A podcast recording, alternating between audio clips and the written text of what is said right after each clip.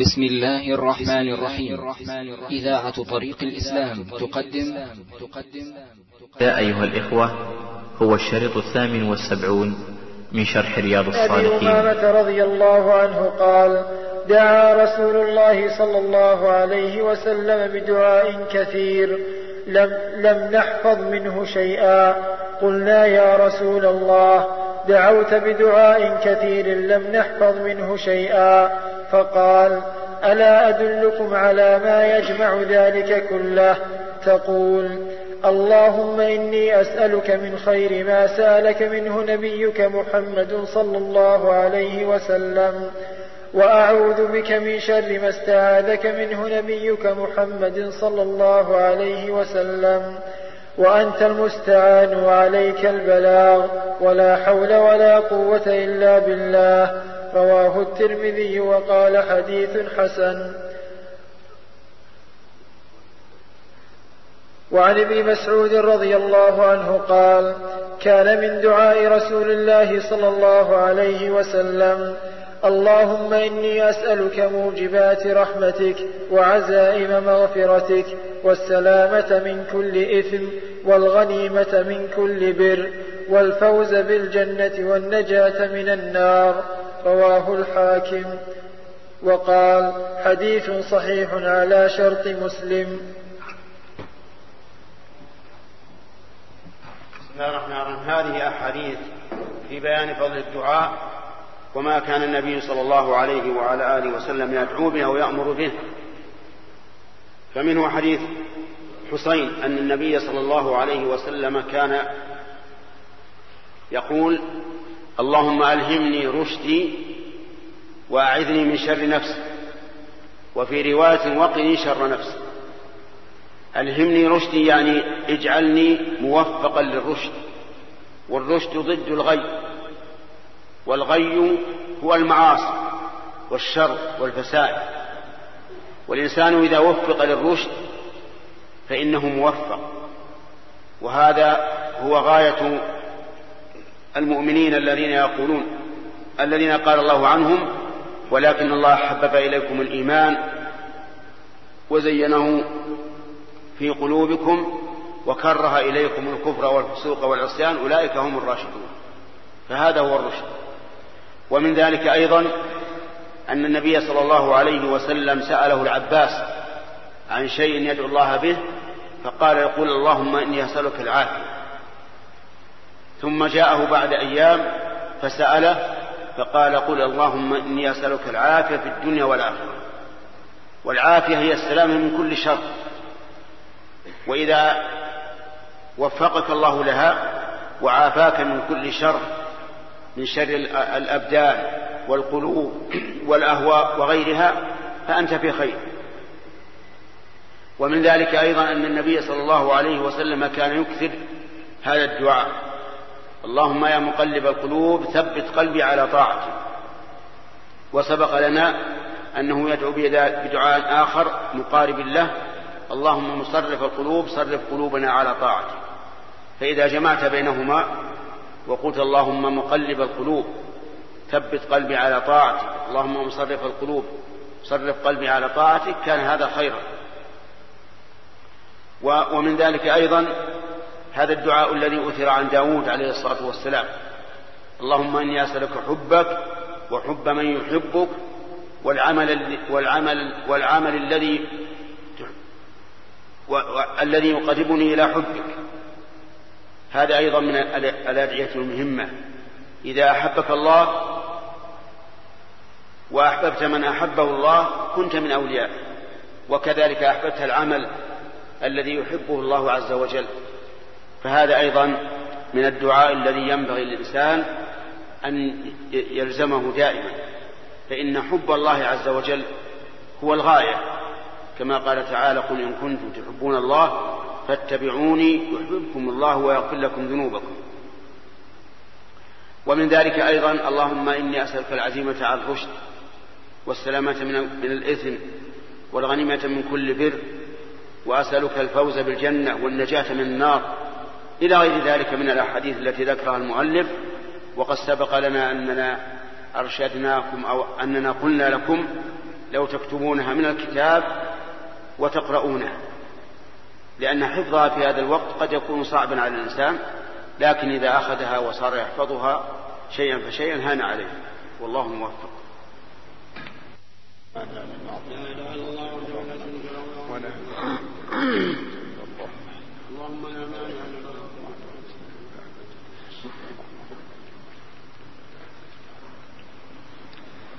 بسم الله الرحمن الرحيم الحمد لله رب العالمين والصلاة والسلام على نبينا محمد وعلى آله وصحبه أجمعين قال رحمه الله تعالى باب فضل الدعاء بظهر الغيب قال الله تعالى والذين جاءوا من بعدهم يقولون ربنا اغفر لنا ولإخواننا الذين سبقونا بالإيمان وقال تعالى واستغفر لذنبك وللمؤمنين والمؤمنات وقال تعالى إخبارا عن إبراهيم صلى الله عليه وسلم ربنا اغفر لي ولوالدي وللمؤمنين يوم يقوم الحساب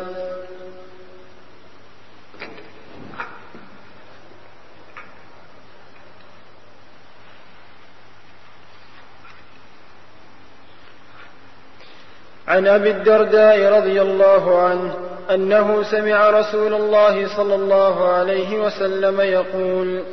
ما من عبد مسلم يدعو لاخيه بظهر الغيب الا قال الملك ولك بمثل رواه مسلم وعنه ان رسول الله صلى الله عليه وسلم كان يقول دعوه المرء المسلم لاخيه بظهر الغيب مستجابه عند رأسه ملك موكل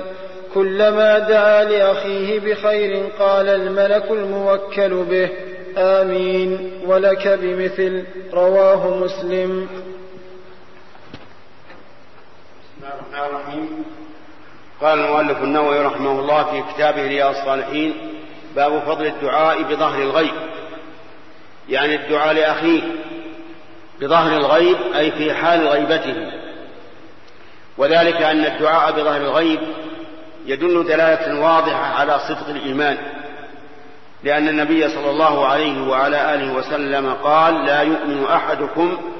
حتى يحب لأخيه ما يحب لنفسه فإذا دعوت لأخيك بظهر الغيب بدون وصية منه كان هذا دليلا على محبتك إياه وأنك تحب له من الخير ما تحبه لنفسك ثم استدل المؤلف رحمه الله بثلاث آيات من كتاب الله منها قوله تعالى للنبي صلى الله عليه وسلم فاستغفر لذنبك وللمؤمنين والمؤمنات فأمر الله نبيه أن يستغفر لذنبه وأن يستغفر للمؤمنين والمؤمنات وما أكثر الأحاديث التي فيها أن النبي صلى الله عليه وعلى آله وسلم يستغفر لذنبه ونحن نعلم أنه يستغفر للمؤمنين أيضا لأنه أمر بذلك ومعنى استغفر لذنبك يعني اطلب المغفرة من الله عز وجل أن يغفر ذنبك والمغفرة ستر الذنب والتجاوز عنه لأن هذا هو لأن هذا هو الذي يدل عليه الاشتقاق فإنه مشتق من المغفر وهو وقاية الرأس بالبيضة المعروفة توضع على الرأس عند القتال فتقيه من السهام وتستره ومن ذلك أيضا قول الله تعالى والذين جاءوا من بعدهم يقولون ربنا اغفر لنا ولإخواننا الذين سبقونا بالإيمان وهؤلاء هم الصنف الثالث من الأصناف الثلاثة الذين قال الله تعالى فيهم للفقراء المهاجرين الذين أخرجوا من ديارهم وأموالهم يبتغون فضلا من الله ورضوانا وينصرون الله ورسوله أولئك هم الصادقون فوصف فوصفهم الله بالهجرة والنصرة الصنف الثاني والذين تبوأوا الدار والإيمان من قبلهم يحبون من هاجر إليهم ولا يجدون في صدورهم حاجة مما أوتوا ويؤثرون على أنفسهم ولو كان بهم خصاصة ومن يوق شح نفسه فأولئك هم المفلحون وهؤلاء الأنصار أنصار المدينة والصنف الثالث والذين جاءوا من بعدهم يقولون ربنا اغفر لنا ولاخواننا الذين سبقونا بالايمان ولا تجعل في قلوبنا غلا للذين امنوا ربنا انك رؤوف رحيم وهذه دعوه لاخوانهم بظهر الغيب واما الايه الثالثه فقال ابراهيم عليه الصلاه والسلام ربنا اغفر لي ولوالدي وللمؤمنين يوم يقوم الحساب فقوله وللمؤمنين هذا دعاء للمؤمنين بظهر الغيب إذا الدعاء للمؤمنين بظهر الغيب من طرق الرسل عليهم الصلاة والسلام ومن سبيل الرسل ومن ذلك أننا نحن في صلاتنا ندعو لإخواننا بظهر الغيب كلنا يقول السلام علينا وعلى عباد الله الصالحين وهذا دعاء وقد قال النبي صلى الله عليه وعلى آله وسلم إنكم إذا قلتم ذلك فقد سلمتم على كل عبد صالح في السماء والأرض فأنت إذا قلت السلام علينا وعلى عباد الله الصالحين فهو دعاء لإخوانك بظهر الغيب ثم ذكر المؤلف حديث أبي الدرداء بلفظيه أن الإنسان إذا دعا لأخيه بظهر الغيب قال الملك آمين ولك بمثل يعني لك بمثل ذلك فالملك يؤمن على دعائك إذا دعوت لأخيك بظهر الغيب ويقول لك مثله وهذا يدل على فضيلة هذا لكن هذا في من لم يطلب منك أن تدعو له أما من طلب منك أن تدعو له فدعوت له فهذا كأنه شاهد كأنه يسمع كلامك لأنه هو الذي طلب منك لكن إذا دعوت له بظاهر الغيب بدون أن يخبرك بدون أن يطلب منك فهذا هو الذي فيه الأجر وفيه الفضل والله موفق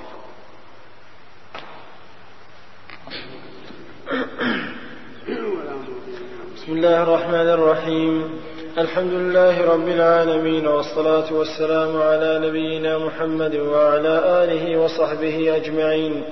قال رحمه الله تعالى باب في مسائل من الدعاء عن أسامة بن زيد رضي الله عنهما قال قال رسول الله صلى الله عليه وسلم من صنع اليه معروف فقال لفاعله جزاك الله خيرا فقد ابلغ في الثناء رواه الترمذي وقال حديث حسن صحيح وعن جابر رضي الله عنه قال قال رسول الله صلى الله عليه وسلم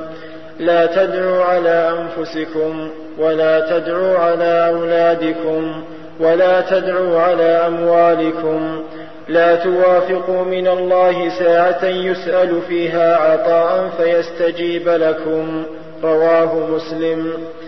وعن ابي هريره رضي الله عنه ان رسول الله صلى الله عليه وسلم قال اقرب ما يكون العبد من ربه وهو ساجد فأكثروا الدعاء رواه مسلم بسم الله الرحمن الرحيم هذه مسائل متشتتة من أنواع الدعاء منها حديث أسامة بن زيد رضي الله عنهما أن النبي صلى الله عليه وسلم قال من صنع إليه معروف فقال جزاك الله خيرا فقد أبلغ في الثناء إذا صنع إليك إنسان معروفا بمال أو مساعدة أو علم أو جاه يعني توجه لك أو غير ذلك فإن النبي صلى الله عليه وسلم أمر أن نكافئ من صنع المعروف فقال من صنع إليكم معروفا فكافئوه والمكافأة تكون بحسب الحال من الناس من مكافاته أن تعطيه مثل ما أعطاك أو أكثر ومن الناس من مكافاته أن تدعو له ولا يرضى أن تكافئه بمال فإن, فإن الإنسان الكبير الذي عنده أموال كثيرة وله جاه وشرف في قومه إذا أهدى إليك شيئا فأعطيته مثل ما أهدى إليك رأى في ذلك قصورا في حقه لكن مثل هذا ادعو الله له فإن لم تجدوا ما تكافئونه فادعوا له حتى تروا أنكم قد كافأتموه ومن ذلك أن تقول له جزاك الله خيرا إذا أعطاك شيئا أو نفعك بشيء فقل جزاك الله خيرا فقد أبلغت في الثناء وذلك لأن الله تعالى إذا إذا جزاه خيرا كان ذلك سعادة له في الدنيا وفي الآخرة الحديث اللي بعده وأما الحديث الثاني حديث جابر رضي الله عنه أن النبي صلى الله عليه وسلم قال لا تدعوا على أنفسكم ولا على أولادكم ولا على أموالكم فإنه ربما يصادف ساعة إجابة فتجاب فهذا يقع كثيرا عند الغضب إذا غضب الإنسان ربما يدعو على نفسه وربما يدعو على ولده فيقول مثلا قتلك الله قاتلك الله أخزاك الله وما أشبه ذلك حتى أن بعضهم يدعو على ولده باللعنة نسأل الله العافية وكذلك بعض الناس يدعو على أهله على زوجته على أخته بل ربما دعا على أمه والعياذ بالله مع الغضب وكذلك أيضا يدعو على ماله يقول متى سيارته تختلف عليه يقول الله لا يبارك فيك في هذه السيارة وهذه الدار هذا الفراش وما أشبه هذا كل ذلك نهى النبي صلى الله عليه وسلم أن ندعو عليه لأنه ربما يصادف ساعة إجابة وإذا صادف ساعة إجابة فإنه يستجاب إذا قلت مثلا لولدك تعال قاتلك الله ليش تروح لكذا وكذا ربما تصادف ساعة إجابة تعال الله لا يوفقك الله لا يربحك الله لا يصلح كل هذا حرام لا يجوز لأنه ربما تصادف ساعة الإجابة كذلك المال المال إذا تعاكس عليك السيارة أو الشغل في البيت أو غير ذلك لا تدعو عليه لا تقول لا يبارك في الشيء هذا قل اللهم يسر الأمر اللهم سهل حتى يحصل التسهيل والتيسير أما حديث أبي هريرة ففيه أن, أن النبي صلى الله عليه وسلم قال أقرب ما يكون العبد من ربه وهو ساجد فأكثر من الدعاء الإنسان إذا كان يدعو الله تعالى فإنه قريب من الله والله تعالى قريب منه كما قال جل وعلا وإذا سألك عبادي عني فإني قريب أجيب دعوة الداعي إذا دعاه فليستجيبوا لي وليؤمنوا بي لعلهم يرشدون أقرب ما تكون الإنسان ما يكون الإنسان من ربه إذا كان ساجدا وذلك لأن في السجود كمال الخضوع لله عز وجل لأنك تضع أشرف أعضائك وأعلى أعضائك تضعها في الأسفل في موضع الأقدام تعظيما للرب عز وجل فالله تعالى يقرب منك في هذه الحال وأنت تقرب من ربك فأكثر من الدعاء أكثر من الدعاء في السجود إذا كنت ساجدا في فريضة أو نافلة أكثر من الدعاء في أمور الدنيا وفي أمور الآخرة كله, كله خير حتى لو كان في أمور الدنيا تدعو الله وأنت ساجد فهو خير لأن الدعاء نفسه عبادة لو قلت مثلا اللهم كثر مالي اللهم هيئ لي سكنا آه، جميلا اللهم هيئ لي سيارة مريحة وما أشبه ذلك فهذا لا بأس به ولو كان في الفريضة اللهم اغفر لي ولوالدي لأن الدعاء عبادة أي شيء تدعو الله إياه فإنه عبادة أي شيء حتى جاء في الحديث ليسأل أحدكم ربه حتى شراك نعله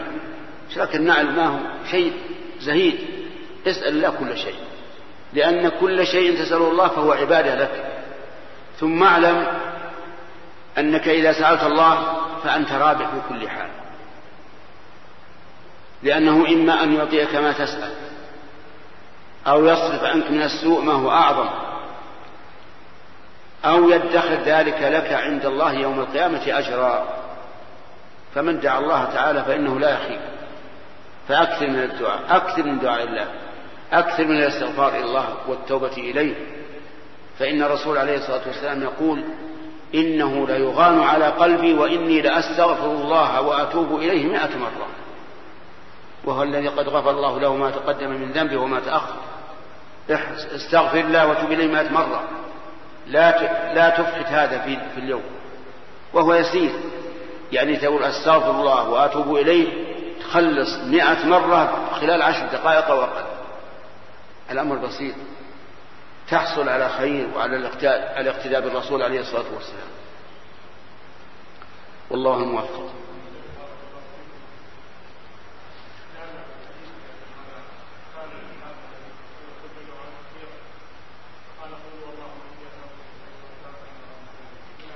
نعم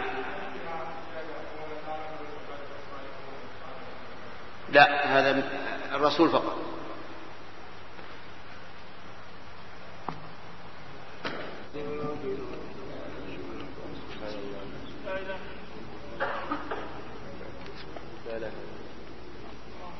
اللهم لا بسم الله الرحمن الرحيم الحمد لله رب العالمين والصلاة والسلام على نبينا محمد وعلى آله وصحبه أجمعين قال رحمه الله تعالى باب في مسائل من الدعاء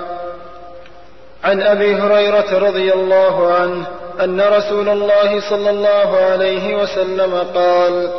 يستجاب لأحدكم ما لم يعجل يقول قد دعوت ربي فلم يستجب لي متفق عليه وفي روايه لمسلم لا يزال يستجاب للعبد ما لم يدع باثم او قطيعه رحم ما لم يستعجل قيل يا رسول الله ما الاستعجال قال يقول قد دعوت وقد دعوت فلم ار من يستجب لي فيستحسر عند ذلك ويدع الدعاء وعن أبي أمامة رضي الله عنه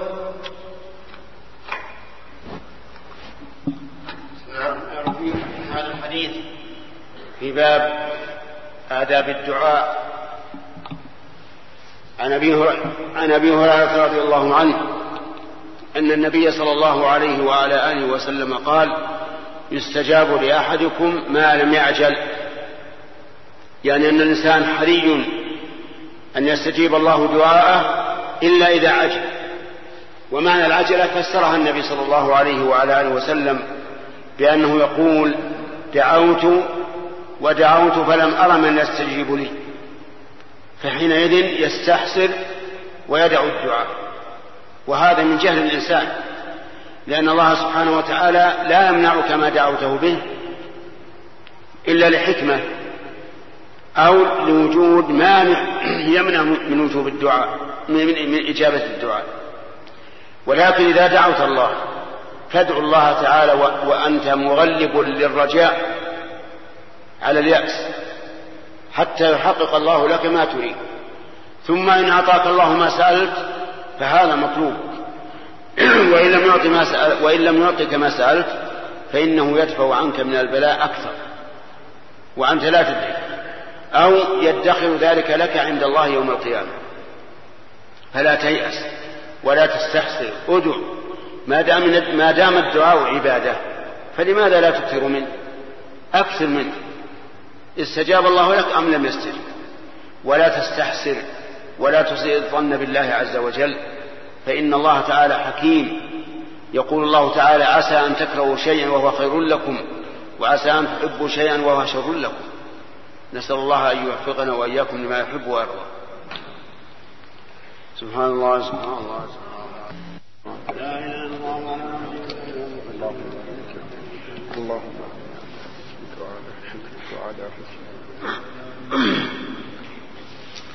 بسم الله الرحمن الرحيم الحمد لله رب العالمين والصلاة والسلام على نبينا محمد وعلى آله وصحبه أجمعين قال رحمه الله تعالى باب في مسائل من الدعاء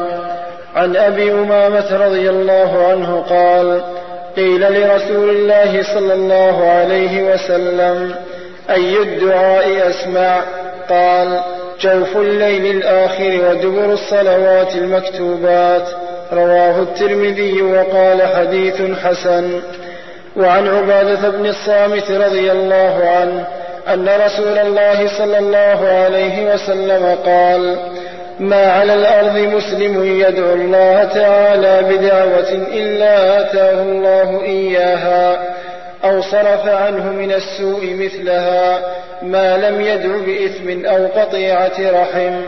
فقال رجل من القوم إذا نكثر قال الله أكثر رواه الترمذي وقال حديث حسن صحيح ورواه الحاكم من رواية أبي سعيد وزاد فيه أو يدخر له من الأجر مثلها وعن ابن عباس رضي الله عنهما أن رسول الله صلى الله عليه وسلم كان يقول عند الكرب لا إله إلا الله العظيم الحليم لا إله إلا الله رب العرش العظيم لا إله إلا الله رب السماوات ورب الأرض ورب العرش الكريم متفق عليه في بقية أحاديث جمعها النووي رحمه الله في كتابه رياض الصالحين منها الحديث الأول أن النبي صلى الله عليه وعلى آله وسلم سئل أي الدعاء أسمع يعني أي الدعاء أقرب إجابة فقال جوف الليل وأدبار الصلوات المكتوبة وأدبار الصلوات المكتوبة جوف الليل الآخر يعني آخر الليل وذلك أن الله تعالى ينزل إلى السماء الدنيا حين يبقى ثلث الليل الآخر فيقول من يدعوني فأستجيب له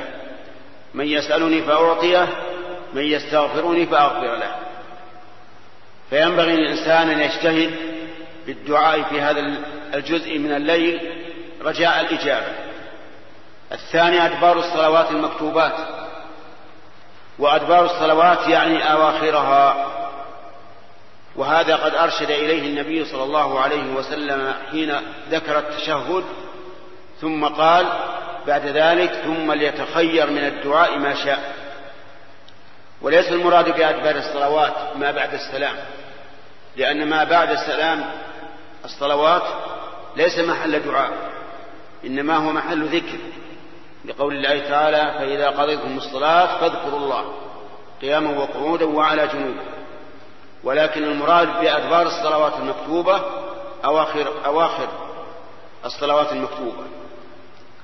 ثم ذكر المؤلف حديث أبي أمامة رضي الله عنه أن أنه ما من مسلم يدعو الله تعالى بشيء إلا أعطاه ما سأل أو صرف عنه من السوء مثل ذلك أو ادخر له أجرها عند عنده يوم القيامة وقد سبق لنا بيان هذا وبينا أنه لا لا يخيب من سأل الله بل لا بد أن يحصل له واحد من هذه الأمور الثلاثة إلا أن يدعو بإثم أي بشيء محرم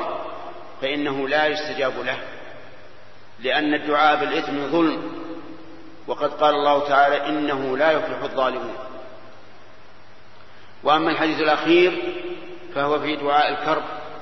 أن النبي صلى الله عليه وسلم كان يقول لا إله إلا الله العظيم الحليم لا إله إلا, إلا الله رب العرش الكريم رب العرش العظيم لا إله إلا الله رب السماوات ورب الأرض ورب العرش الكريم فهذه الكلمات إذا قالها الإنسان عند الكرب كانت سببا لتفريج كربه والله موفق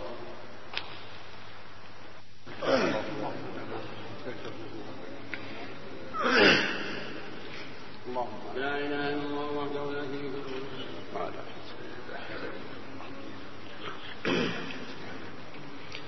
بسم الله الرحمن الرحيم الحمد لله رب العالمين والصلاة والسلام على نبينا محمد وعلى آله وصحبه أجمعين قال رحمه الله تعالى باب كرامات الأولياء وفضلهم قال الله تعالى ألا إن أولياء الله لا خوف عليهم ولا هم يحزنون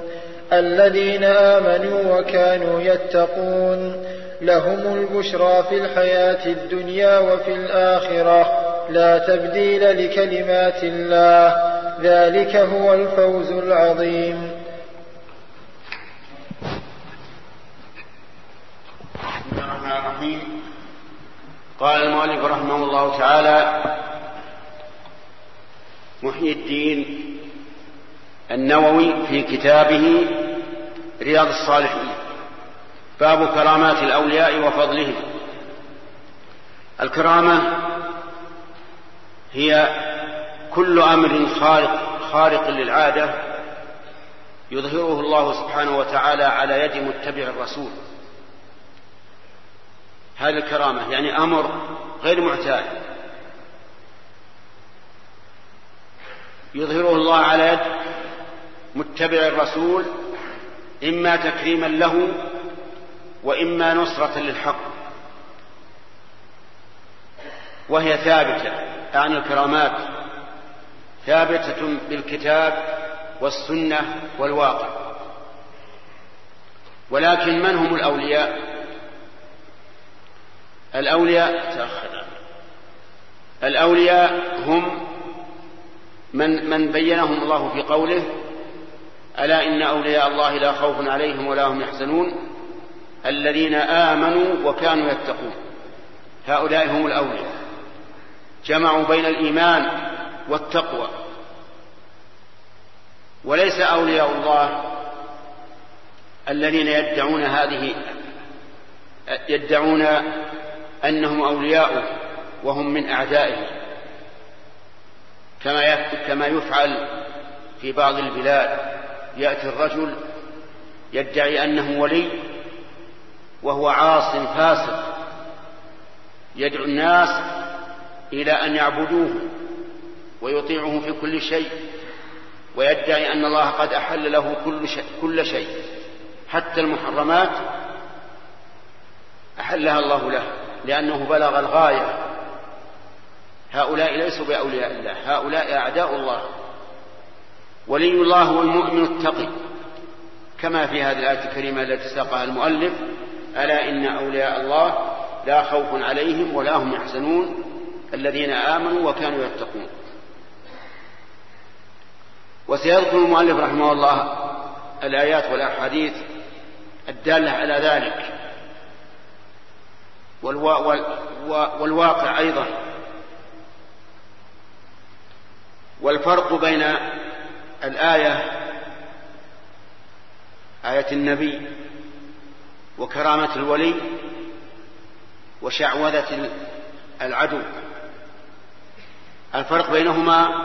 أن آية النبي أمر خارق للعادة يظهره الله تعالى على يد النبي تأييدا له وتصديقا له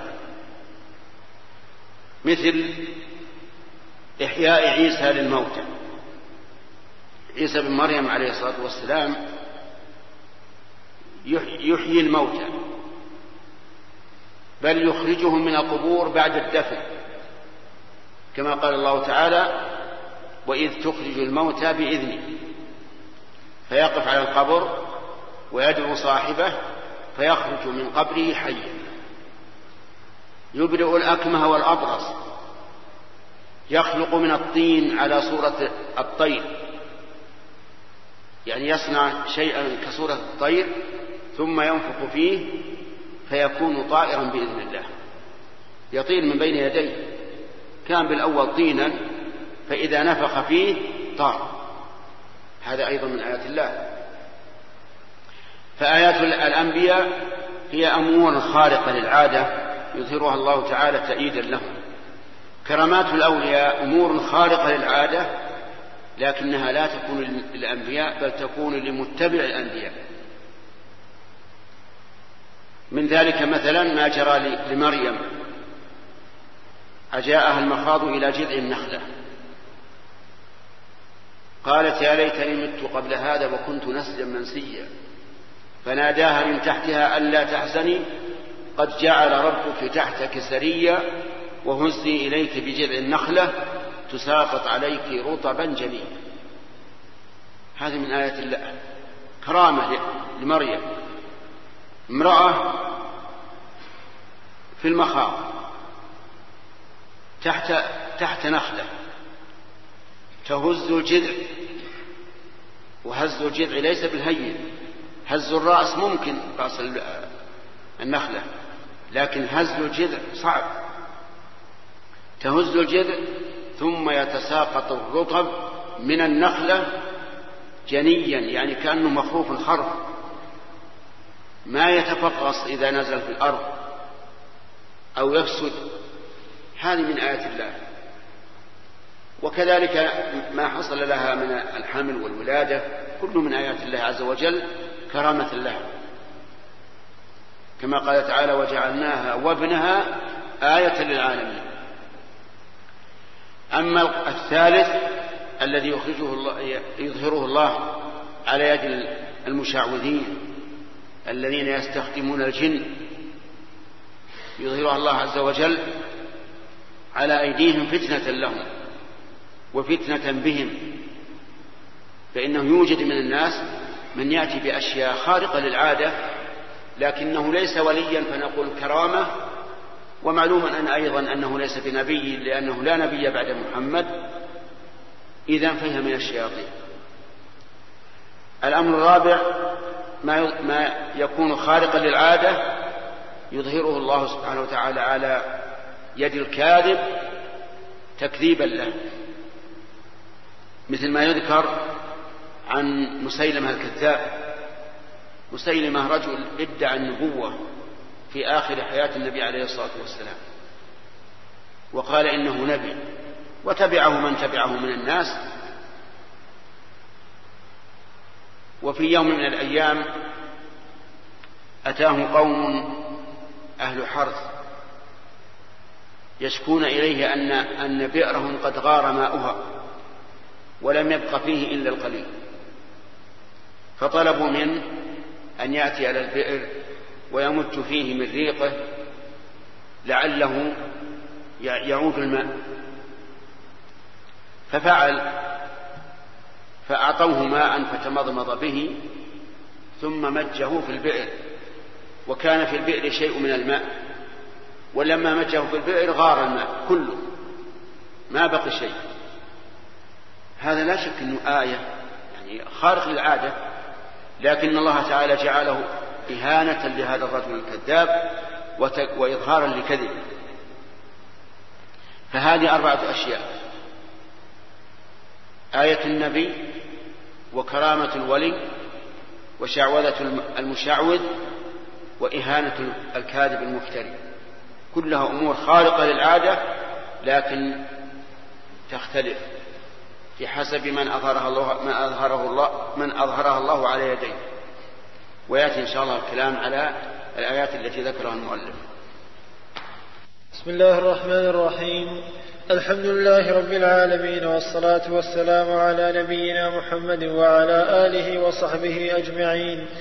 قال رحمه الله تعالى باب كرامات الأولياء وفضلهم قال الله تعالى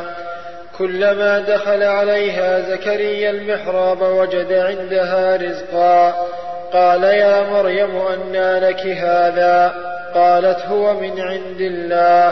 إن الله يرزق من يشاء بغير حساب وقال تعالى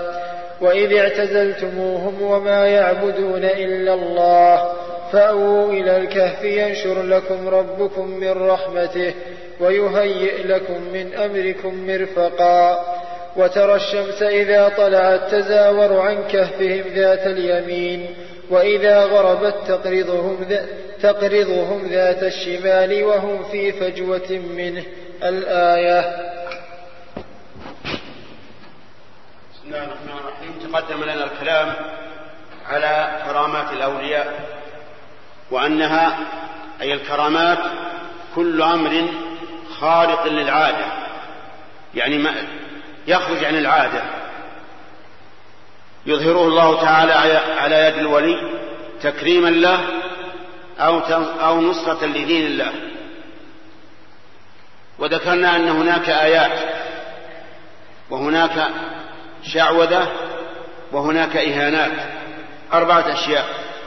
كلها تخرج عن العادة وبيناها فيما سبق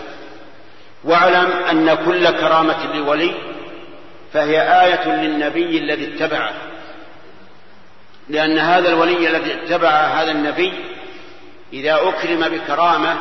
فهي شهادة من الله تعالى على صحة طريقته وعلى صحة الشرع الذي اتبعه ولهذا نقول كل كرامة لولي فهي معجزة أو فهي آية للنبي الذي اتبعه ثم ذكر المؤلف آيات فيها كرامات منها قول الله تعالى كلما دخل عليها زكريا المحراب وجد عندها رزقا قال يا مريم أن لك هذا قالت هو من عند الله إن الله يرزق من يشاء بغير حساب مريم ابنة عمران هي نذرتها أمها قالت رب إني نذرت لك ما في, ما في بطني محرر فتقبل مني إنك أنت السميع العليم فلما وضعتها قالت رب إني وضعتها أنثى والله أعلم بما وضعت وليست ذكر كالأنثى وإني سميتها مريم وإني أعيدها بك وذريتها من الشيطان الرجيم فتقبلها ربها بقبول حسن وأنبتها نباتا حسنا وكفلها زكريا كلما دخل عليها زكريا المحراب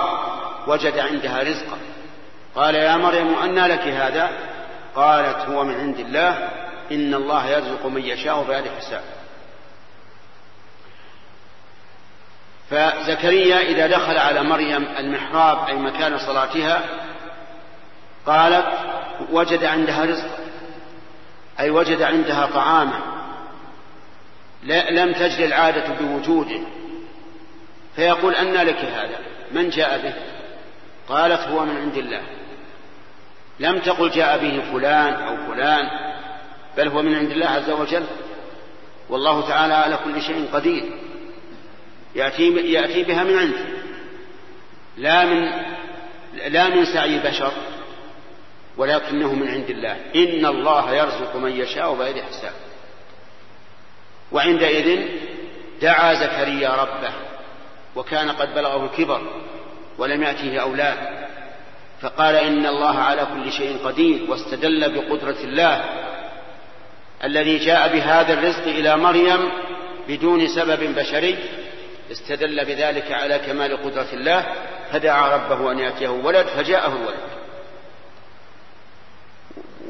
وفيه أيضا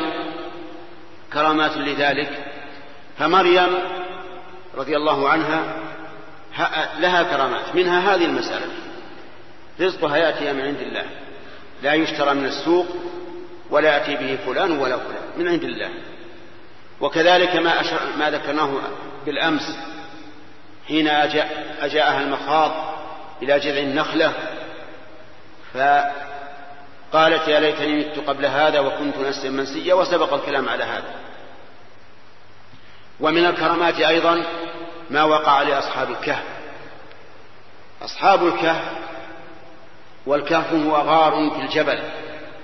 غار فسيح في الجبل وكان هؤلاء القوم سبعة رجال رأوا ما عليه أهل بلدتهم من الشرك والكفر ولم يرضوا بذلك فاعتزلوا قومه وهاجروا من بلدهم لأنها بلد شرك وكفر فاعتزلوا قومهم ولجأوا إلى إلى غار كما قال الله تبارك وتعالى إنهم فتية آمنوا بربهم وزدناهم هدى وربطنا على قلوبهم إذ قاموا فقالوا ربنا رب السماوات والأرض لن ندعو من دونه إلها لقد قلنا إذا شططا هؤلاء قوم اتخذوا من دونه آلهة لولا يأتون عليهم بسلطان بين فمن أظلم ممن افترى على الله كذبا وإذ اعتزلتموهم وما يعبدون إلا الله فأووا إلى الكهف يعني لما اعتزلتموهم وشركهم أمروا أن يأووا إلى الكهف ينشر لكم ربكم من رحمته ويهيئ لكم من أمركم مرفقا فآووا إلى الكهف الكهف كما قلنا إيش هو غار من جبل ذهبوا إليه وهذا الغار وجهه إلى الشمال الشرقي بحيث الشمس ما تدخل عليه لا أول النهار ولا آخر يسره الله له لأن الله تعالى يقول ومن يتق الله يجعل له من أمره يسرا والا فهؤلاء خرجوا يريدون وجه الله فيسر الله امره اووا الى الكهف والقى الله عليهم النوم قال الله تعالى مبينا هذا وترى الشمس اذا طلعت تزاور عن كهفهم ذات اليمين واذا غربت تقرضهم ذات الشمال يعني ما تدخل عليهم دخولا كاملا يصيبهم الحر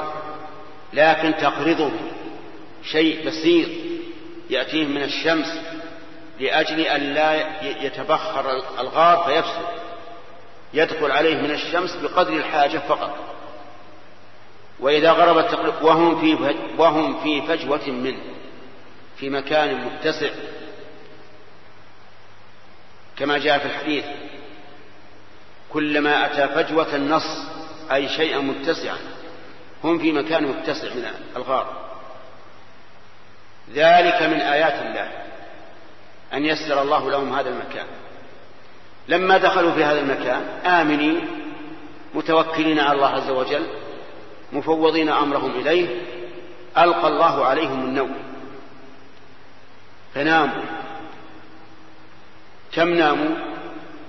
يوما أو يومين أو ثلاثة لا ناموا ثلاثمائة سنين ثلاثمائة سنة وتسع سنين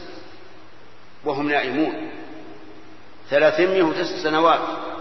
لا يستيقظون من حر ولا برد ولا جوع ولا عطش هذه من كرامة الله هل يبقى الواحد منا ثلاثة أيام نائما لا يجوع ولا يعطش ولا يحتر ولا يبرد لا هؤلاء بقوا ثلاثمائة سنة وتسع سنين ولبثوا في كهفهم ثلاثمائة سنين وازدادوا تسعة بقوا في هذا يقول الله عز وجل ونقلبهم ذات اليمين وذات الشمال الله عز وجل هو الذي يقلبهم ليش ما قال يتقلبون ما قال يتقلبون ذات اليمين وذات الشمال قال نقلبهم أتدرون لماذا؟ لأن, لأن النائم لا فعل له مرفوع عنه القلم حتى لو فعل فليس من فعل نقلبه ذات اليمين وذات الشمال وكلبهم باسط ذراعيه بالوسيط عند الباب يحرسهم بإذن الله عز وجل وإنما قلبهم الله تعالى لأنهم لو بقوا هذه المدة الطويلة على جنب واحد لفسد الدم ولم يتحرك لكن يقلبون ذات اليمين وذات الشمال إذا رآهم الإنسان حسبهم أيقاظا يعني ما ما ليس على وجوههم وجه وجه النائم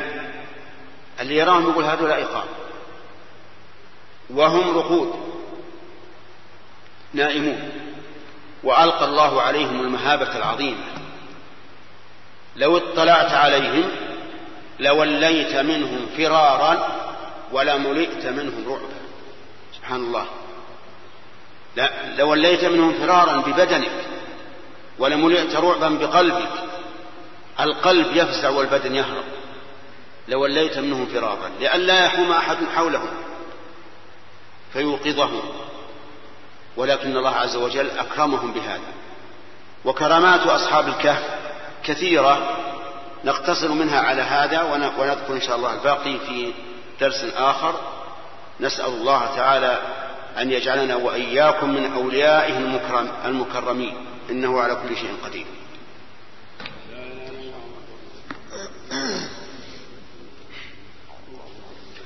بسم الله الرحمن الرحيم الحمد لله رب العالمين والصلاة والسلام على نبينا محمد وعلى آله وصحبه أجمعين قال رحمه الله تعالى باب كرامات الأولياء وفضلهم قال الله تعالى وإذ اعتزلتموهم وما يعبدون إلا الله فأووا إلى الكهف ينشر لكم ربكم من رحمته ويهيئ لكم من أمركم مرفقا وترى الشمس إذا طلعت تزاور عن كهفهم ذات اليمين وإذا غربت تقرضهم ذات الشمال وهم في فجوة منه الآية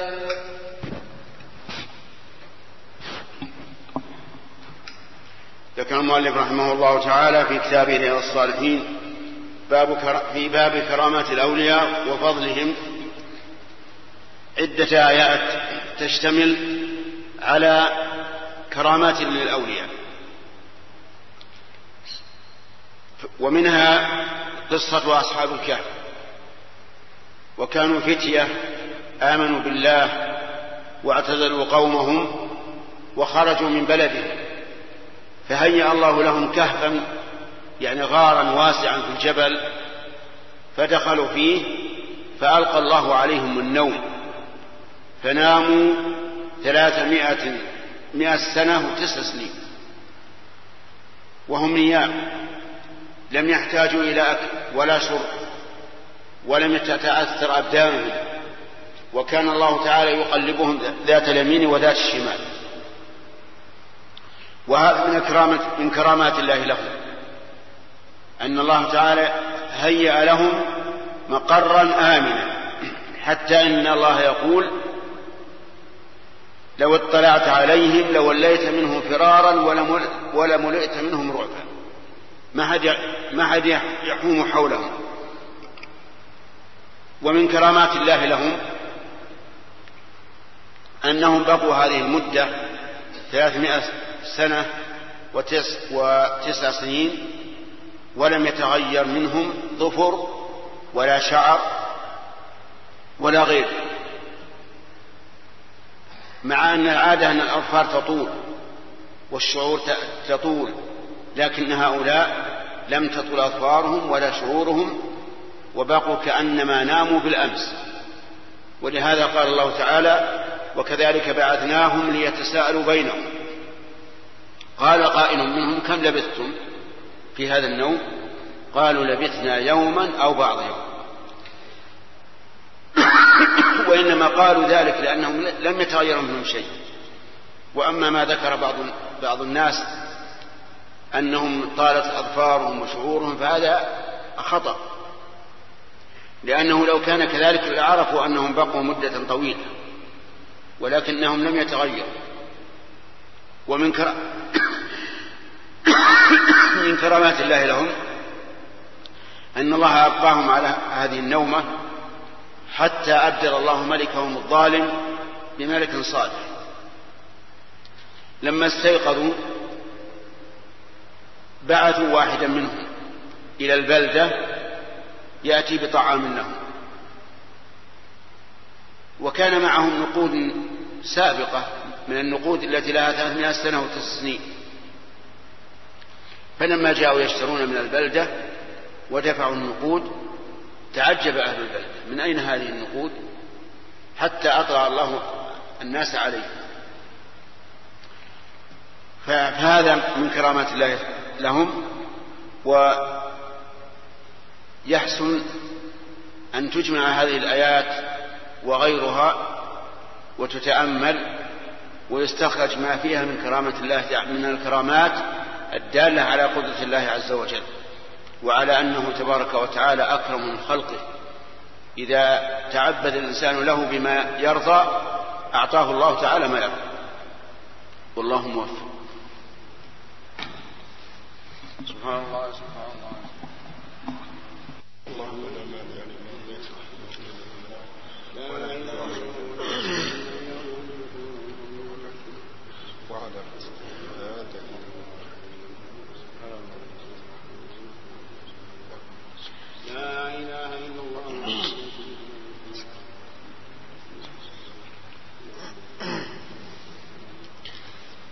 الله الرحمن الرحيم الحمد لله رب العالمين والصلاة والسلام على نبينا محمد وعلى آله وصحبه أجمعين قال رحمه الله تعالى باب كرامات الأولياء وفضلهم قال الله تعالى ألا إن أولياء الله لا خوف عليهم ولا هم يحزنون الذين آمنوا وكانوا يتقون لهم البشرى في الحياة الدنيا وفي الآخرة لا تبديل لكلمات الله ذلك هو الفوز العظيم بسم الله الرحمن الرحيم قال المؤلف رحمه الله تعالى في كتابه رياض الصالحين باب كرامات الأولياء وفضلهم ثم صدر المؤلف هذا الباب بهذه الآية ألا إن أولياء الله لا خوف عليهم ولا هم يحزنون الذين آمنوا وكانوا يتقون وتقدم الكلام على أولها وأن الله تعالى بين أن أولياءه هم المؤمنون المتقون ألا إن أولياء الله لا خوف عليهم ولا هم يحزنون الذين آمنوا وكانوا يتقون وقد أخذ شيخ الإسلام ابن تيمية رحمه الله من هذه الآية عبارة عبارة قال فيها من كان مؤمنا تقيا كان لله وليا فيقول الله عز وجل إن هؤلاء الأولياء لا خوف عليهم ولا هم يحزنون لا خوف عليهم فيما يستقبل من أمرهم ولا هم يحزنون على ما مضى من أمرهم لأنهم أدركوا معنى الحياة الدنيا فعملوا عملا صالحا وآمنوا بالله واتقوه وآمنوا بالله واتقوه فصاروا من أوليائه ثم قال لهم البشرى في الحياة الدنيا وفي الآخرة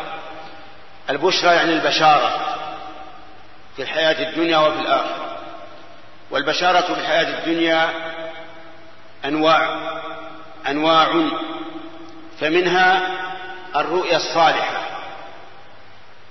يراها المؤمن أو ترى له يعني يرى في المنام ما يسره أو يرى أو يرى له أحد من أهل الصلاح ما يسره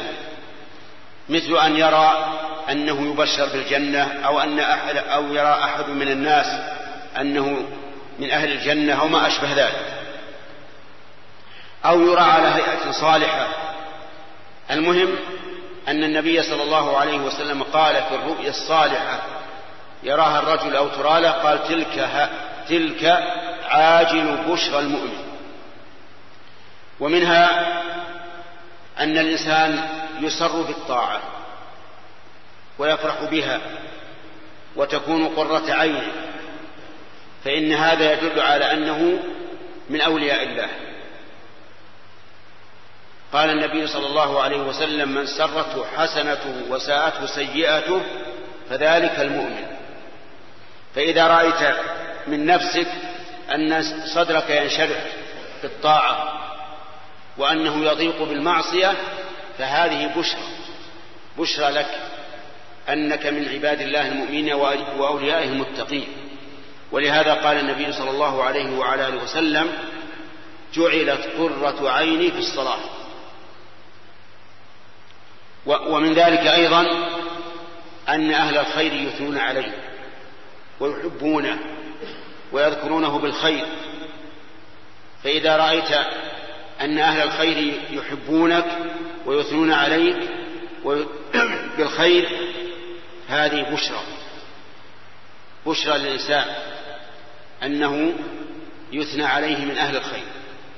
ولا عبرة بثناء أهل الشر أو قدحهم لأنهم لا ميزان لهم ولا تقبل شهادة عند الله لكن أهل الخير إذا رأيت أنهم يثنون عليك وأنهم يذكرونك بالخير ويقربون منك ويتجهون إليك فاعلم أن فهذه بشرى من الله لك ومنها من البشرى في الحياة الدنيا ما يبشر به العبد عند فراق الدنيا حيث تتنزل عليهم الملائكة ألا تخافوا ولا تحزنوا وأبشروا بالجنة التي كنتم توعدون نحن أولياؤكم في الحياة الدنيا وفي الآخرة لا تبديل ولكم فيها ما تشتهي أنفسكم ولكم فيها ما تدعون نزلا من غفور رحيم ومن البشارة أيضا أن الإنسان يبشر عند موته بشارة أخرى فيقال لنفسه اخرجي أيتها النفس الطيبة كانت في الجسد الطيب اخرجي الى رحمه من الله ورضوان فتفرح وتسر ومن ذلك ايضا البشاره في القبر فان الانسان اذا سئل عن ربه ودينه ونبيه واجاب بالحق نادى مناد من السماء ان صدق عبدي فافرشوه من الجنه وألبسوه من الجنة وافتحوا له بابا إلى الجنة ومنها أيضا البشارة في الحشر تتلقاهم الملائكة هذا يومكم الذي كنتم توعدون وأبشروا بالجنة التي كنتم توعدون فالمهم أن أولياء الله لهم البشرى في الحياة الدنيا وفي الآخرة نسأل الله أن يجعلنا وإياكم منهم لا تبديل لكلمات الله ذلك هو الفوز ذلك الفوز العظيم يعني لا أحد يبدل كلمات الله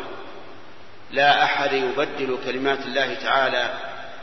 أما الكونية فلا يستطيع أحد أن يبدله وأما الشرعية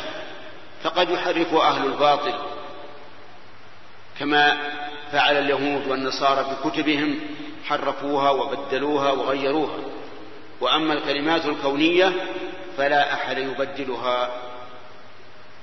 لا تبديل لكلمات الله ذلك هو الفوز العظيم والله موفق لا إله إلا الله وحده لا شريك له الحمد لله رب العالمين والصلاة والسلام على نبينا محمد وعلى آله وصحبه أجمعين قال رحمه الله تعالى باب كرامات الأولياء وفضلهم عن عبد الرحمن بن أبي بكر الصديق رضي الله عنهما أن أصحاب الصفة كانوا أناسا فقراء وأن النبي صلى الله وأن النبي صلى الله عليه وسلم قال مرة من كان عنده طعام اثنين فليذهب بثالث ومن كان عنده طعام أربعة فليذهب بخامس بسادس أو كما قال وأن أبا بكر رضي الله عنه جاء بثلاثة وانطلق النبي صلى الله عليه وسلم بعشرة وأن أبا بكر تعشى عند النبي صلى الله عليه وسلم ثم لبث حتى صلى العشاء ثم رجع فجاء بعدما مضى من الليل ما شاء الله قالت امراته ما حبسك عن أضيافك قال أوعشيتهم قالت أبوا حتى تجيء وقد عرضوا عليهم قال فذهبت أنا فاختبأت فقال يا غنثر فجدع وسب وقال كلوا هنيئا والله لا أطعمه أبدا قال ويم الله ما كنا نأخذ من لقمة إلا ربا من أسفلها أكثر منها حتى شبعوا وصارت أكثر مما كانت قبل ذلك فنظر إليها أبو بكر فقال لامرأته يا أخت بني فراس ما هذا قالت لا وقرة عيني لهي الآن أكثر منها قبل ذلك بثلاث مرات فأكل منها, فأكل منها أبو بكر وقال إنما كان ذلك من الشيطان يعني يمينه ثم أكل منها لقمة ثم حملها إلى النبي صلى الله عليه وسلم فأصبحت عنده وكان بيننا وبين قوم عهد فمضى الأجل فتفرقنا اثني عشر رجلا مع كل رجل منهم أناس الله أعلم كم مع كل رجل فأكلوا منها أجمعون وفي رواية فحلف أبو بكر لا يطعمه فحلفت المرأة لا تطعمه فحلف الضيف أو الأضياف أن لا يطعمه أو يطعموه حتى يطعمه فقال أبو بكر هذه من الشيطان فدعا بالطعام فأكل وأكلوا فجعلوا لا يرفعون لقمة إلا ربت من أسفلها أكثر منها فقال يا أخت بني فراس ما هذا فقالت وقرة عيني إنها الآن أكثر منها قبل أن أكل فأكلوا وبعث بها إلى النبي صلى الله عليه وسلم فذكر أنه أكل منها وفي رواية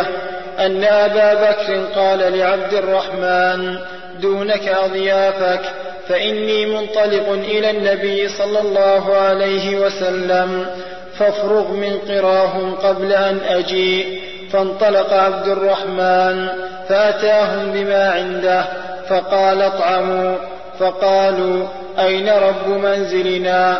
قال اطعموا قالوا ما نحن باكلين حتى يجيء رب منزلنا قال اقبلوا عنا قراكم فانه ان جاء ولم تطعموا لنلقين منه فابوا فعرفت انه يجد علي فلما جاء تنحيت عنه فقال ما صنعتم فاخبروه فقال يا عبد الرحمن فسكت ثم قال يا عبد الرحمن فسكت فقال يا غنثر أقسمت عليك إن كنت تسمع صوتي لما جئت فخرجت فقلت سل أضيافك فقالوا صدق أتانا به فقال إنما انتظرتموني والله لا أطعمه الليلة فقال الآخرون والله لا نطعمه حتى تطعمه فقال ويلكم ما لكم لا تقبلون عنا قراكم هات طعامك فجاء به فوضع يده فقال بسم الله الأولى من الشيطان فأكل وأكلوا متفق عليه بسم الله الرحمن الرحيم هذه القصة في باب كرامات الأولياء التي رواها أنس عما حصل من النبي صلى الله عليه وعلى آله وسلم وذلك أن قوم من المها... أن قوما من المهاجرين كانوا يأتون إلى المدينة وهم فقراء ليس عليهم إلا ثياب وليس عندهم شيء وكان في المسجد صفة يأون إليها ثم ييسر الله لهم من يحملهم معهم إلى بيته ويطعمه وفي ذات ليلة قال النبي صلى الله عليه وسلم من كان عنده طعام اثنين فليذهب بثالث ومن كان عنده طعام أربعة فليذهب بخامس وهكذا أي أمر أصحابه أن يأخذ أن يحملوا معهم أصحاب الصفة ليطعموا ليطعموه وكان النبي صلى الله عليه وسلم أكرم الناس ذهب بعشرة عليه الصلاة والسلام وذهب أبو بكر بأربعة وذهب الناس بعضهم بثلاثة وبعضهم بأربعة حسب حاله أبو بكر رضي الله عنه ذهب بأضيافه إلى إلى بيته وأوصى ابنه عبد الرحمن أن يقوم بضيافته وانطلق هو إلى النبي صلى الله عليه وعلى آله وسلم لأنه رضي الله عنه كان أشد الناس لصوقا بالرسول صلى الله عليه وسلم يكون معه دائما فذهب إلى النبي صلى الله عليه وسلم وتعشى عنده ثم رجع إلى أهله وقد مضى شيء من الليل فسألهم أطعمتم أضيافكم قالوا لا فظن أنهم هم الذين تأخروا عن أضيافهم حتى يأتي أبو بكر فجعل يسب ويجد ويجدع يعني معناه انه اشتد في سبه ونادى ابنه عبد الرحمن يا عبد الرحمن فلم يجبه خوفا منه لأنه رضي الله عنه كان شديدا على أهله في تأديبه فلم يجب خوفا من أن يتكلم عليه أو أن يضربه أو ما أشبه ذلك حتى أقسم عليه أنه إذا كان يسمعه فليجبه فأجابه فقالوا فقال لهم يعني لماذا أخرتم ضيافة القوم قالوا اسأل أضيافك فسألهم قالوا نعم هم عرضوا علينا الضيافة ولكننا أبينا حتى تأتي فأقسم رضي الله عنه أن لا يأكل قال والله ما آكل يعني أنكم تأخرتم على شاني إذا أنا لا آكل فأقسم ألا يأكل فأقسم الأضياف ألا يأكل إكراما له فصار عندنا الآن قسمان قسم أبي بكر رضي الله عنه ألا يأكل وقسم الأضياف ألا يأكل فأيهما أولى أن نبر بقسم أبي بكر ولا يأكل الأضياف أو بقسم الأضياف ولا ويأكلون الثاني أولى فقال رضي الله عنه إنما ذلك من الشيطان يعني كونه يحلف أن لا يأكل هذا من الشيطان ثم أكل وأكل الأضياف لكن الكرامة التي حصلت أن الواحد منهم إذا أخذ لقمة من الإناء ارتفع الإناء صار بدل اللقمة أكثر منها في نفس الإناء من أين جاء هذا من الله عز وجل كرامة لأبي بكر رضي الله عنه وهو أفضل أولياء هذه الأمة على الإطلاق لأنه خير هذه الأمة ثم انتهوا فبقي في الإناء أكثر مما كان فيه من قبل فأخذه أبو بكر وذهب به إلى النبي صلى الله عليه وعلى آله وسلم ودعا النبي صلى الله عليه وسلم إليه أقواما فأكلوا وإنما حمله أبو بكر ليريه النبي صلى الله عليه وعلى آله وسلم وكيف كان هذه كان هذا الأمر من عند الله عز وجل الذي بيده ملكوت كل شيء وإذا أراد شيئا فإنما يقول له كن فيكون الشاهد من هذا الحديث هذه الكرامة لولي من أولياء الله وهو أبو بكر رضي الله عنه ونحن نشهد أنه ولي من أولياء, من أولياء الله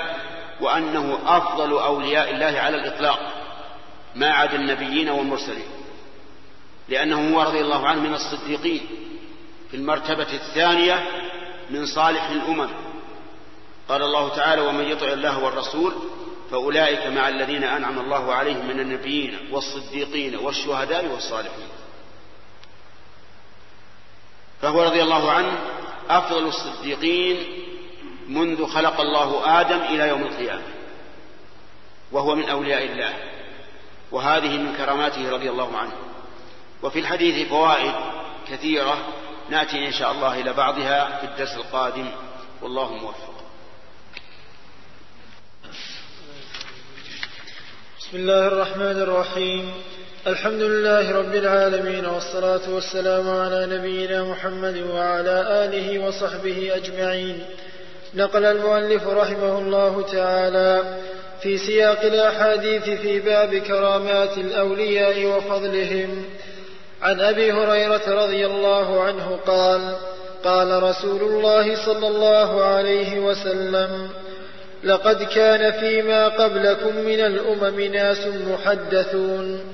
فإن يك, فإن يك في أمتي أحد فإنه عمر رواه البخاري ورواه مسلم من رواية عائشة وفي روايته ما قال ابن وهب محدثون بسم الله الرحمن الرحيم سبق لنا أن المؤلف رحمه الله ساق قصة أبي بكر مع أضيافه وما فيها من كرامة وأن أبا بكر رضي الله عنه لما قدم الطعام ليأكله هو وأضيافه صار كل واحد لا يأخذ لقمة إلا رب الطعام من تحت الذي أخذ حتى انصرفوا وكان الذي في الجفنة أكثر مما كان فيها من قبل ووعدنا أننا نتكلم على ما تيسر من فوائده ذكرنا فيما في الأمس أن فيه دليلا على فضيلة أبي بكر رضي الله عنه وأنه من أولياء الله وذكرنا أن أبا بكر هو أفضل أولياء الله بعد النبيين لأن أبا بكر من الصديقين الذين هم في المرتبة الثانية من أصناف الذين أنعم الله عليهم النبيون والصديقون والشهداء والصالحون ومن فوائده أن الإنسان إذا غضب لسبب يقصد الغضب فإنه لا يلام عليه لأن أبا بكر غضب رضي الله عنه فسب وجدع وجعل وحتى إن ابنه عبد الرحمن اختفى منه خوفا منه وجعل يناديه ويقول يا غنثر والغنثر الغبي الجاهل فهذا دليل على أن الإنسان إذا غضب لسبب يقتضي الغضب فإنه لا يلام عليه ولا يخدش من فضله ولا من مرتبته وفيه أيضا أنه لا بأس أن الإنسان يصف ابنه أو من له ولاة عليه بالغباوة والجهل إذا فعل فعلا يقتضي أنه غبي جاهل وفيه أن أن من عادة الناس حتى في العهد القديم أن الضيف والمضيف يحصل منهم الحلف والأيمان والله أن تأكل والله ما آكل والله تدخل والله ما تدخل ما أدخل ولكنهم يحلفون بالله يحلفون بالله أما ما يفعله كثير من من الجهلة اليوم يحلفون بالطلاق فهذا غلط كثير من البادية إذا نزل به ضيف وخاف الضيف أن صاحب البيت يذبح له ذبيحة قال ترى علي الطلاق وعلي الحرام وامرأتي كأمي والعياذ بالله إن ذبحت لي ذبيحة حرام ما يجوز من كان حالفا فليحلف بمن بالله أو ليصمت فهذا لا لا يجوز أما الحلف بالله فهذا قد جرت به العادة قديما وهو من عادات العرب وشيعهم ومع هذا فالأفضل أنك إذا حلفت على إنسان أن تقرنها بكلمة إن شاء الله تقول والله إن شاء الله لأنك إذا قلت والله إن شاء الله استفدت فائدتين عظيمتين عظيمتين الفائدة الأولى أن الله ييسر لك الأمر والفائدة الثانية أنه إذا لم يتيسر لم يكن عليك كفارة فاقرن يمينك دائما بقول إن شاء الله حتى تسلم من الحنث وحتى ييسر لك الأمر ألم يأتكم نبأ سليمان عليه الصلاة والسلام سليمان نبي الله قال يوم يوم من الأيام قال والله لأطوفن الليلة على تسعين امرأة تلد كل واحدة منهن غلاما يقاتل في سبيل الله يعني جامع تسعين امرأة كل امرأة تلد غلاما يقاتل في سبيل الله شوف الأنبياء حبهم للقتال تمنى أن الله يرزق هذا العدد الكبير من الأولاد ليقاتلوا في سبيل الله ما قال ليعينني على التجارة على الحراثة على الدنيا لا يقاتلون في سبيل الله فقيل له قل إن شاء الله فلم يقل إن شاء الله لأنه جاز عازم لكن وما تشاءون إلا أن يشاء الله جامع تسعين امرأة في تلك الليلة وقد أعطاه الله قوة فما الذي حصل ولدت واحدة منهن نصف إنسان نصف إنسان مشلوك سبحان الله العظيم آية من آيات الله ليري ليريه الله عز وجل أن الأمر بيد الله عز وجل قال نبينا محمد صلوات الله وسلامه عليه لو قال إن شاء الله لم يحنث ولقاتلوا في سبيل الله يعني لو قال إن شاء الله سهل الأمر حصل والنبي عليه الصلاة والسلام لما جاءه قريش قالوا خبرنا عن قوم كانوا في الزمن الأول خرجوا من بلادهم وكانوا في غار أو قالوا حدثنا عن ذي القرنين قال غدا أحدثه والنبي عليه الصلاة والسلام ما يعلم عن قصته ولا يدري لأنه لا أدركها ولا هناك تواريخ موثوقة قال غدا أخبركم جاء الغد ما نزل عليه الوحي لأن الرسول ظن أن الوحي بينزل بالليل ما نزل الوحي اليوم الثاني ما نزل الثالث الرابع الخامس بقي خمسة عشر يوم ما نزل عليها الوحي وهذا سيكون شديدا على الرسول عليه الصلاة والسلام لأنه وعد قريش أعداؤه أن بخبرهم غد في الغد ولم يخبرهم فأنزل الله القصة وقيل له ولا تقولن لشيء إني فاعل ذلك غدا إلا أن يشاء الله فالأمر بيد الله لهذا نقول إذا أردت أن تحلف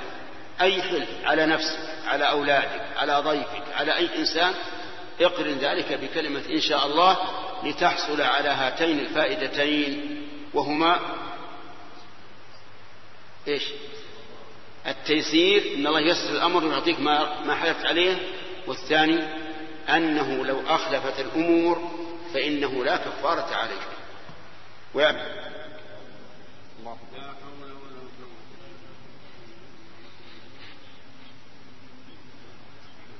بسم الله رب العالمين والصلاة والسلام على نبينا محمد وعلى آله وصحبه أجمعين نقل المؤلف رحمه الله تعالى في سياق الأحاديث في باب كرامات الأولياء وفضلهم عن أبي هريرة رضي الله عنه قال: قال رسول الله صلى الله عليه وسلم لقد كان فيما قبلكم من الأمم ناس محدثون فإن يك في أمتي أحد فإنه عمر رواه البخاري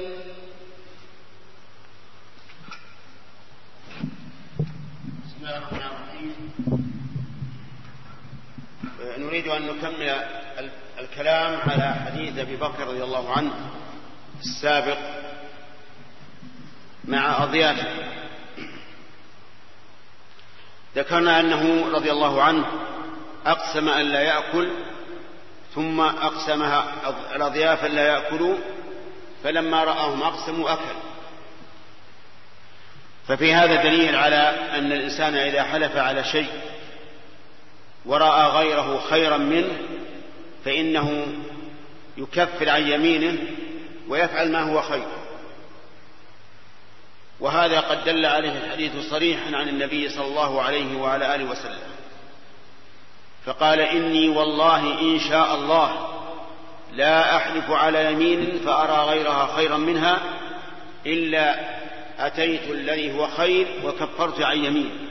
أو قال إلا كفرت عن يمين وأتيت الذي هو خير فإذا حلفت ألا تكلم فلانا مثلا فالأفضل أن تحنث تكفر عن يمينك وتكلمه وإذا صار بينك وبينه شيء فقلت والله ما أطب عليه البيت ولا أزور قلنا له زر زره وكفر عن يمينه ما لم يكن في ذلك إثم وكذلك إذا حلف الإنسان على ولده إن فعل شيئا ألا أكلمك ففعل الولد شيئا فليكلمه وليكفر عن يمينه المهم أنك إذا حلفت على شيء ثم رأيت أن الخير في عدم وفائك باليمين فلا تفي بيمينك وكفر عنه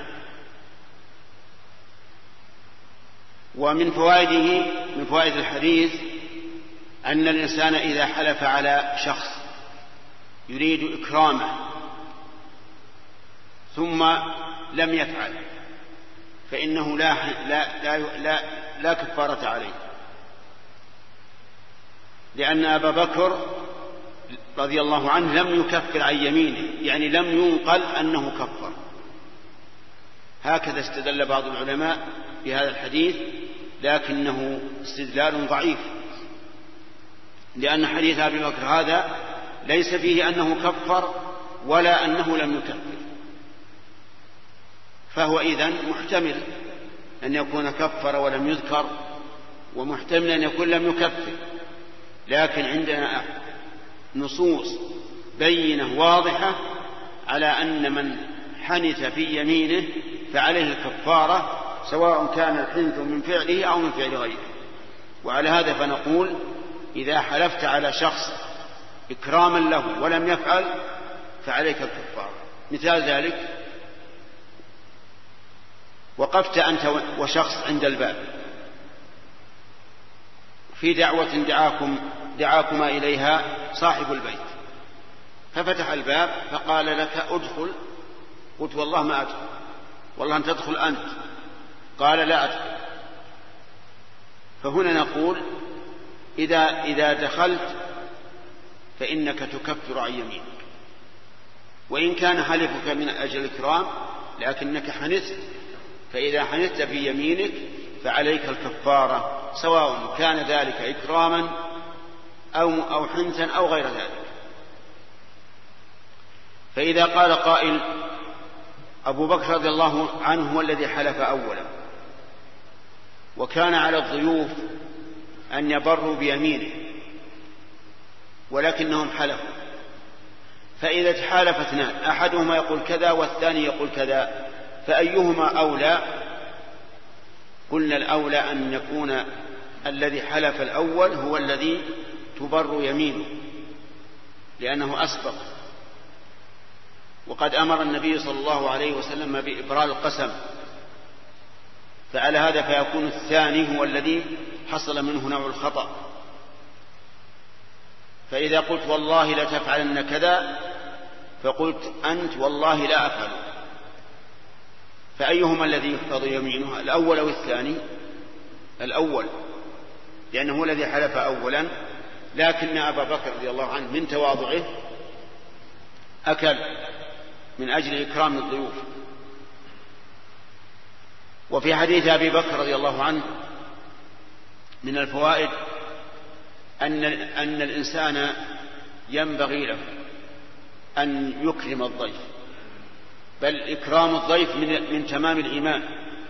لقول النبي صلى الله عليه وسلم من كان يؤمن بالله واليوم الآخر فليكرم ضيفه وحق الضيافة الواجب يوم وليلة وثلاثة أيام سنة وما زاد على ذلك فهو أمر مباح لكن الواجب يوم وليلة وقد قيد بعض العلماء هذا بما إذا كان البلد ليس فيها مطاعم أما إذا كان فيها مطاعم فلا يجب عليك تقول له اذهب إلى المطعم لكن تعينه بما تيسر من الفلوس والصحيح في هذه المسألة أن الناس يختلفون من الناس أي من الضيوف من يرى أن ذهابه إلى المطعم فيه إهانة فهذا لا بد أن تضيفه في بيتك ومنهم من الأمر عنده سواء فهنا لا حرج عليك أن تقول يا أخي هذه دراهم اذهب إلى المطعم الفلاني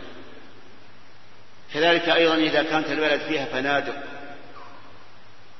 فإنه في هذه الحال لو قيل بأنه لا يجب كما قاله بعض أهل العلم لكان له وجه لأن الفندق يأتي إليه الشريف والوضيع وكل أحد لكن لا شك أن الإنسان إذا قصدك وأتى إلى بيتك وقال أنا ضيفك أن الأولى أن تضيفه إلا أن يكون عليك في ذلك ضرر أو تفويت مصالح أهم فلكل مقام مقال والله موفق هذا تكلمنا عليه بالأمس وقلنا أن هذا غلط من كان حالفا فليحلف بالله أو ليصمت أما الحلف بالطلاق فهو, فهو غلط